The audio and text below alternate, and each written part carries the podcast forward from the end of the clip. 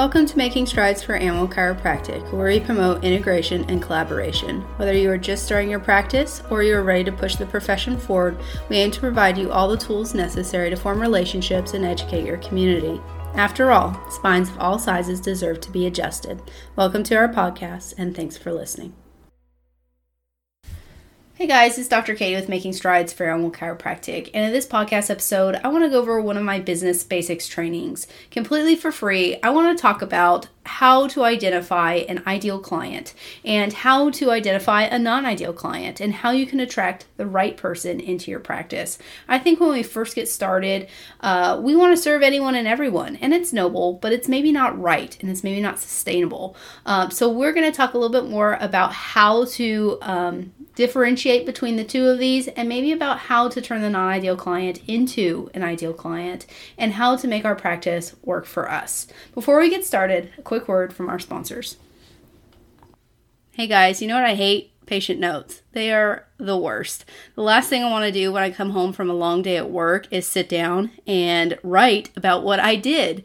Um, I see a lot of patients, and it is near impossible for me to come home after a long day, interpret my chicken scratch on a napkin that I wrote about uh, the patient that I saw, and write them into my computer and send those records off. It also adds a lot of admin time. When I'm considering that I could be out seeing patients with the time that I'm sitting at home and doing notes, it just fries my brain. So thankfully, I found Carmi Swift of iPoint Touch. She talked me off a ledge. She found a program that worked for me that streamlined how I sent my records off. It streamlined my billing, my calendar, and literally things I didn't even know I needed and made me more efficient so I could spend more time with patients instead of sitting at home doing records. So if you want a little bit more information, this is the top of the line best animal chiropractic EHR that is available. I recommend you talk to Carmi Swift of iPoint Touch so she can get you a little bit more information and get your practice more successful. Again, look them up at ipointtouch.com.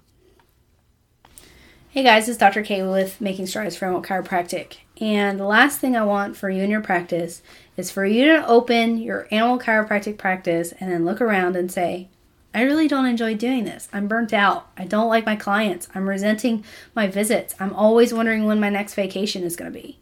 Because you probably left an associate position to pursue your animal chiropractic business in order to have a job you love instead of a career that you don't enjoy. You guys, so when starting your business, we have to focus on what we love doing and who we love serving because if we're always worried about profitability and where our next new patient is going to come from, we don't have a business that's going to be sustainable. I'm talking to myself here, you guys. When we get so busy worried about our numbers, like I think stats are important, they absolutely are important. But we get so worried about our numbers, maybe we get our heads down and we don't look up and we don't focus on who do I actually want to serve and then I start to grow resentful and spiteful, and I don't want to treat those patients because they're not who I see myself treating. You guys, it's important to have a balance. It's important to have, you know, the type of people you want to treat in your business because I know you love animal chiropractic, but if you're treating the wrong clients, it can very easily make you want to get out of the field. So, in this podcast, I want to talk a little bit more about how to identify a non ideal client and how to attract the ideal client. So, we're going to get into this, you guys. The number one reason people are bad fit is because they are not in your niche. Bad fit because they're not in your niche. You guys, if you went into an animal chiropractic program because you love agility dogs and you want to treat agility dogs, but you're treating these old geriatric cases all day, you're probably banging your head against the wall because you're like, why am I treating these old dogs all day? I wanted to see working dogs. Then we may have a problem. You know, it's very important that you treat patients you love treating, and your clients can feel if you're not passionate. So it's important that you attract the right type of clients in the niche that you enjoy treating. So if I think to myself, why did I get started?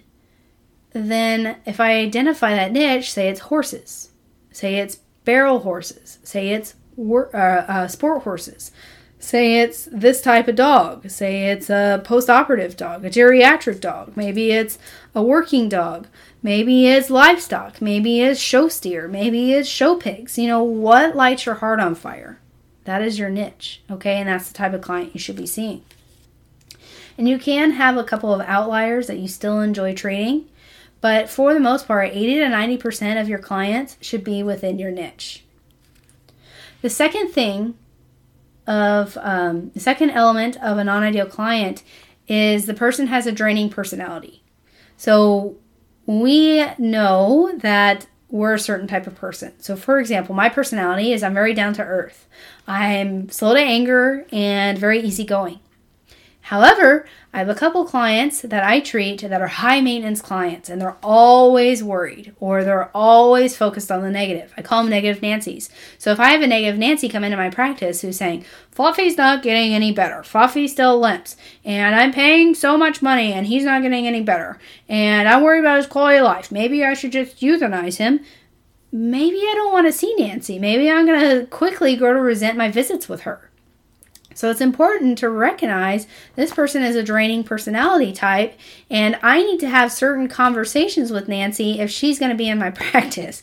Or maybe she doesn't need to be in my practice at all, really. Okay. So if we do have Nancy's in our practice, we already have a non ideal client here, maybe it's important how I redirect the conversation because you are going to have a couple of those, especially in small animal. Um, and it's important to know how to talk to these types of people. In my program, I have what's called the six point office visit where I redirect and I say, you know what? Even though Fluffy's still limping, I'm seeing positive improvements here. Okay? I never ask how a pet is doing. I say, what improvements have you noticed since last visit? Because it redirects these neg- negative Nancy's into the positive so that way I can better help them. I can better serve them because I'm not having to pour from my cup into theirs. Instead, we are reaching down into the very bottom of their soul and pulling out some kind of positivity during their visit. Okay? All right. The number one reason um, you are not happy with your non ideal client is because they're not in the right niche or they have a draining personality. Number three, I kind of touched on this earlier, but financially they don't value you and your services. So maybe we're in a field where uh, people see us as a last resort, just maybe. And maybe we're in a field where people expect results immediately and that doesn't always happen right so maybe people feel like um, you know $50 is too expensive or you know whatever you charge is too much but in in business, when we're thinking about how to make our business profitable, how to make it viable so we can t- continue serving because we are paying our bills, right? We have to say this is what I'm worth. This is what I'm going to charge for my time. If your number is not aligned with the value the client is seeing, well, then if you keep charging and they keep complaining, then you are going to quickly resent that person and servicing them. So if you have a client who always complains and says, "Oh, $50 is so much money. I could go to Joe Schmo and he'll charge me 30 bucks." That is a quick red flag. Oh, you know what? I love treating you, but if this isn't the right fit, you know, I want you to go where you feel like you're getting the best value for your money. I would much rather you go to Joe if you feel like this is the right fit, but I know that I serve my patients based upon what I see that I'm worth and what is right for me and my business so I can afford to continue servicing patients. If you'd rather go here, I know X, Y, and Z is going to serve you well. If your needs change in the future, I'll be here. Here's my contact information. You don't have to serve everybody. If you're too expensive for that person, let them go somewhere else. Be the Nike tennis shoe instead of the tennis shoe at Walmart, okay? It's important to bring value and be the best that you can be, but also charge what you are worth because there's a difference between a $10 tennis shoe and a $100 tennis shoe, and you know it but maybe the client doesn't. So it's important to say, you know what, this is what I'm worth. If you don't value me, please go somewhere else, okay? And then lastly, the non ideal client, maybe there's a communication barrier. Maybe they just don't understand. With chiropractic, we have to recognize that 80% of the populace, really, doesn't understand what chiropractic is. When we're going to chiropractic school, we're in a bubble. It's like we're in a CrossFit gym and everyone's working out and they understand working out. But when we go to Walmart, that type of you know mindset is lost on those type of people it's a it's a foreign concept maybe so we need to think instead okay, this person has no idea what chiropractic is, they have no idea what's going on with their animal. Maybe I need to spend more time explaining what's going on so that way this owner understands. Because the number one reason a client is a drainer or financially doesn't value you is because they don't understand. So I was talking to uh, Dr. Claire in Florida about a dog that she's treating, and the vet has diagnosed this dog with a CCL tear. And the owner can't afford the surgery, and the dog's older, so maybe they're not a good candidate as well. But um, the owner came in saying, My dog has this. What are my options? And Dr. Claire, you know, being a nice person, says, This is our options. This is what we can do. But Dr. Claire didn't stop to ask, Do you understand what's going on during a CCL tear? Because I find many people that come in, although they've done Dr. Google, it sometimes helps to take the extra couple of minutes to say, This is what's happening during a CCL tear. This is what we're seeing. These are where these compensations are. This is what a dog commonly does. So if you spend that extra time, you can a you know help that person understand what's going on and then b understand why maybe chiropractic is not going to 100% fix it and manage their expectations and then c also build value for that person. They feel understood so that way you and them are on the same wavelength okay? Because the last thing I want is for them to have the expectation that chiropractic is an alternative and also is going to cure everything. Because as we know, in certain cases, chiropractic cannot solve everything. It can improve quite a bit, but if your dog's at 40% and chiropractic gets them to 70%, that's a huge improvement. But if the owner was expecting 40 to 100%, then our expectations are off. And it's a communication error that maybe we could help serve by spending a little extra time communicating what's going on. Okay, so the number one reason that we have a non ideal client that's not a good fit is because they're not in our niche, they have a draining personality, financially, maybe they don't value us, and fourthly, the communication. There's a disconnect, okay? The second reason I find that clients are not a great fit is because of boundaries, okay? Real talk, you guys. We are nice human beings, but we don't need to be such nice human beings that we become a doormat. You guys, I don't want you to always pour into other people and forget your boundaries and then you grow resentful because people aren't respecting you and your time. Okay? It's very important that you recognize this is when I'm working, this is when I'm not, and I need to separate myself from my doctor self. Okay? We need to take off the doctor hat when we come home. So, what this means, you guys, is my non ideal client will require XYZ of me, and that's not who I am. So, for example, a really big one for me is they make me not follow my morals and ethics. So, for me, that looks like consent forms. If an owner is asking me to adjust their dog and says you can do it without a consent form, that does not follow my moral and ethical code nor the laws in my state. So I'm not going to work with that non ideal customer. I'm going to send them elsewhere, okay? No consent forms. I don't treat your dog, okay? Because transparency is at the very, very top of my moral and ethical code for myself. And if a client doesn't respect that I want to be transparent with the entire veterinary team, the entire animal healthcare team, then they're not my ideal fit. Okay, so if you have a code of moral and ethics and that person does not abide by that, they need to go somewhere else.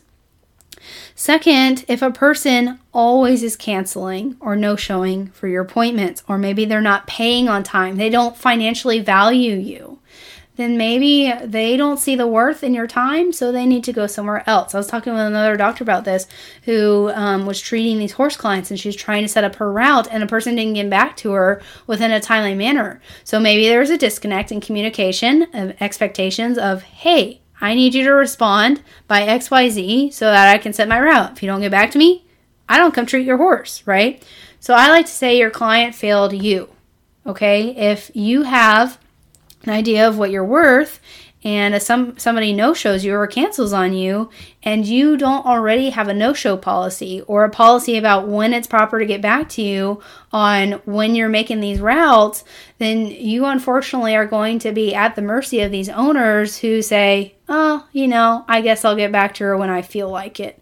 I want you instead to have people being flexible to you and saying, you know what, I value you so much that um, you just let me know what's easiest for you. Let me let's make it happen. Whatever works for you and your schedule. I value you. I want to see you, and I want to work together with you in your restra- your time restraints. Right. So, if you have a, a protocol of, I reach out this way in this manner, and if you don't get back to me in this amount of time, then I don't treat your animal You need to have some kind of policy, some kind of boundary about this is how I do things. And if you don't do things the way I do things, well, then you can find another provider. If someone always asks you to practice outside of your scope, so say you're a vet and you want to do only animal chiropractic, and then this person is always asking you to do anal glands, nail nail trims, or can you look in his ear? Can you look in his mouth? Can you recommend a, a prescription medication? If someone is asking you to always do something that's outside your scope and you don't feel comfortable doing that, then say, look, that's not what I do. If you want to go to somebody that does that, you can make an appointment with XYZ. They'll take great care of you. But this is what I do in my practice. And this is like what time I do it in. So say you do, you still do primary care, then say, look, we're not doing that at this time. If you want an appointment for a nail trim, you can go up front and make an appointment at this time for a nail trim. Okay, it's important that we have separation of church and state based upon what our scope is. Okay. And then lastly, if somebody makes you feel unsafe, if you are going out to house call appointments and someone says something untoward to you or sexually advancing or harassing or say their you know their pet isn't getting better and they harass you on phone call after phone call after hours maybe they're not the right fit for you because they're invading your boundaries i really really personally and professionally would like you to write down for yourself this is something that is a no go for me. This is something, a type of client that I will not treat. If they do this, I will not treat them. Okay? So I personally, my no goes are my morals. Okay? If they contact me after hours, these are my business hours. If they always contact me after hours, I'm not going to respond. If they always cancel or no show, or if they don't pay on time, if they ask for recommendations outside of my scope, and if I feel unsafe, they are not my ideal client. Identifying non ideal clients, you guys, is all about the fit. If they're not in your niche, they're a draining personality, they financially don't value, you, or maybe they struggle with understanding, communicating what's going on with their animal, or maybe if they don't respect your boundaries, like your morals, your no show policy, your scope of practice, if they don't pay you on time, if they don't respect your office hours, or if they make you feel unsafe. These all could be non ideal clients. And these types of people, if you continuously treat them, can make you stop practicing animal chiropractic, which is what I don't want. So you guys, let's start about let's talk about starting your practice the right way. Let's talk about attracting your ideal client in the first place. Okay? It's very easy to do, but we have to be intentional about it. So I want you to get out a piece of paper, and in the middle of that piece of paper, I want you to write when you first started animal chiropractic school, I saw myself treating this type of patient, X. Okay, I want you to write what that type of client is. Maybe it's barrel racers, show horses, show jumpers. Maybe it's agility dogs. Maybe it's FFA livestock. Maybe it's geriatric dogs. Maybe it's fill in the blank. Okay, I want you to write in the middle of that piece of paper what that type of client is, who you saw yourself treating 80 to 90% of the time. Okay, you're to have outliers, of course, 10% you may treat outside your niche, right?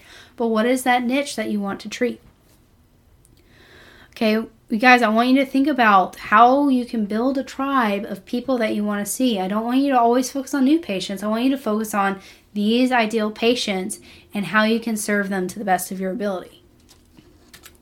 Now, when you write in the middle of that piece of paper, this is the type of niche I want to treat, I want you to draw a branch off of that and I want you to think to yourself, okay, I want to treat agility dogs. Who owns these agility dogs that I already know? Okay, write down a couple of people, draw another branch, and say, okay, well, where are they going? What type of places do they shop at? Okay, and write that down. Draw another branch and say, what kind of products are they buying? Okay, draw another branch and say, what other service providers are they using? What vets do they go to? What massage therapists do they use? Okay, Draw a branch for each of these individual, individual things, okay? And then think to yourself, how can I get on these people's radar through association? So, under each individual branch that you drew, I want you to write action plan steps, okay? So, say for example, I want to treat agility dogs. And I know these agility dogs go to this pet food store, okay? So, I'll draw a branch and I'll say, um, you know, Sam's pet food store, Okay, and then I'll write bullet point number one. I'm going to go on Friday to Sam's pet food store and introduce myself to the cashier. Okay, and action step number two I'm going to maybe next week after that, I'm going to go and bring them some brochures. And then the week after that, I'm going to maybe talk to them about setting up a table and talking to their clients, doing a screening. Okay. So, three action steps under each bullet point of how can I associate myself and plan an action step about how to market to this type of client. Okay. And very quickly, you're going to come up with a way of marketing to this person and coming on their radar you guys. It's very easy to actually do this because, um, you know, say a pet food store uh, you think of, and then you go to that pet food store, and then maybe you go to, um, you know, this uh, the pet food store tells you about, um, you know, well, these people, they congregate on this social media group, okay? And then you go on the social media group and um, you start to be social on social and you answer a couple of the questions. So, say you're agility dogs and you go to Sam's pet food store and he says, Oh, you know what? There's um, this uh, social media group that all these agility dog owners go on and it's called this, okay? Agility Dogs Dallas, right? And maybe I go on Agility Dogs Dallas and I see a couple of posts of my dog has back pain. What do I do? Um, my dog's not very flexible. My dog's having trouble with this. And then I go and I answer those questions and I say, if I can further help you, here's my website. Okay. Or maybe I go on um, you know, I go to Sam's Pet Food Store and I say, "What are your top, uh, you know, five couple clients on here? Um, do you do they have, you know, an Instagram account?" And I go and I follow them on, on Instagram and I leave a comment. I say, "Oh, Fluffy's looking so great in the ring. Uh, let me know if I can uh, help you guys achieve better performance." And you drop your your hashtag, right? So you guys can very easily see how action steps are going to lend themselves once you start drawing these branches okay? And there can be infinite amount of branches. And then maybe you know you say you know there's this client and they're seeing this vet. And then maybe you go and meet that vet. And then that vet sees 10 to 20 of your ideal clients right? It's all about targeting the right type of people who are already servicing the type of people you want to serve okay and it exponentially grows from there. And then you'll quickly find yourself seeing the type of people you want to treat Okay, so let's move from the non ideal clients into the more ideal clients by being intentional, by drawing this graph, and by making action steps that we can practice in our day to day in our day to day calendar, um, and just make time for doing these things and outreaching into your community because people that reach into their community, um, in my experience, like their jobs a lot more. Okay, don't think about how can I get my next new patient. Think about how can I build my tribe and how can I be a part of my community and serve the type of people I want to serve. You guys? Thanks for tuning into the podcast. I hope these free tools have served you and your business so you can serve more patients. It's really tough being an animal chiropractor. I know it. You're trying to meet all these people, trying to get their vet to sign these referral forms, and you don't know if you can make your business work financially. It's hard. I get it. Now, when I first got started, all of my chiropractic mentors told me you have to do all these marketing events, meet all these people you don't know, shake a lot of hands, and get them into your practice. I was always wondering where my next new patient was going to come from. And if I'm being honest with you all, it wasn't sustainable. It always put fear in my head that I would never have a practice of my dreams. So fast forward a couple years, and here I am with a successful and thriving animal chiropractic practice. And it took a lot of mindset shifts in order to get here. What I thought and what I was told would work didn't work for me. So I had to develop a program that worked for a strongly introverted, kind of awkward person who just loves animals and wants to serve them well. I had to shift away from always thinking about where I'm going to get my new patients in to instead focusing on the relationships I built in my community and becoming an authority figure on animal chiropractic. So you guys, I have a free course course that's going to tell you a little bit more about how I made these mindset shifts and why I started this Making Strides movement. So that way we can push the animal chiropractic profession forward. Please join us on Making Strides for animalchiropractic.com, take the free course, and see what it has to offer you.